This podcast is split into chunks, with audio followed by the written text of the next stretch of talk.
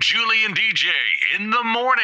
It's Chris Young and Mitchell Tenpenny on 97 Country. And speaking of Mitchell Tenpenny, he used to wear his sister's clothes. What?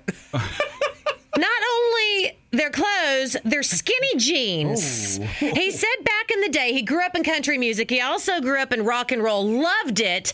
But back in the day, those skinny jeans were way too expensive, couldn't afford them. So he'd get ready to go to the shows and, and he'd wear his sister's skinny jeans to the to the concerts. Wow. That's crazy. Speaking of which, J-O-N, are those Miss Me jeans?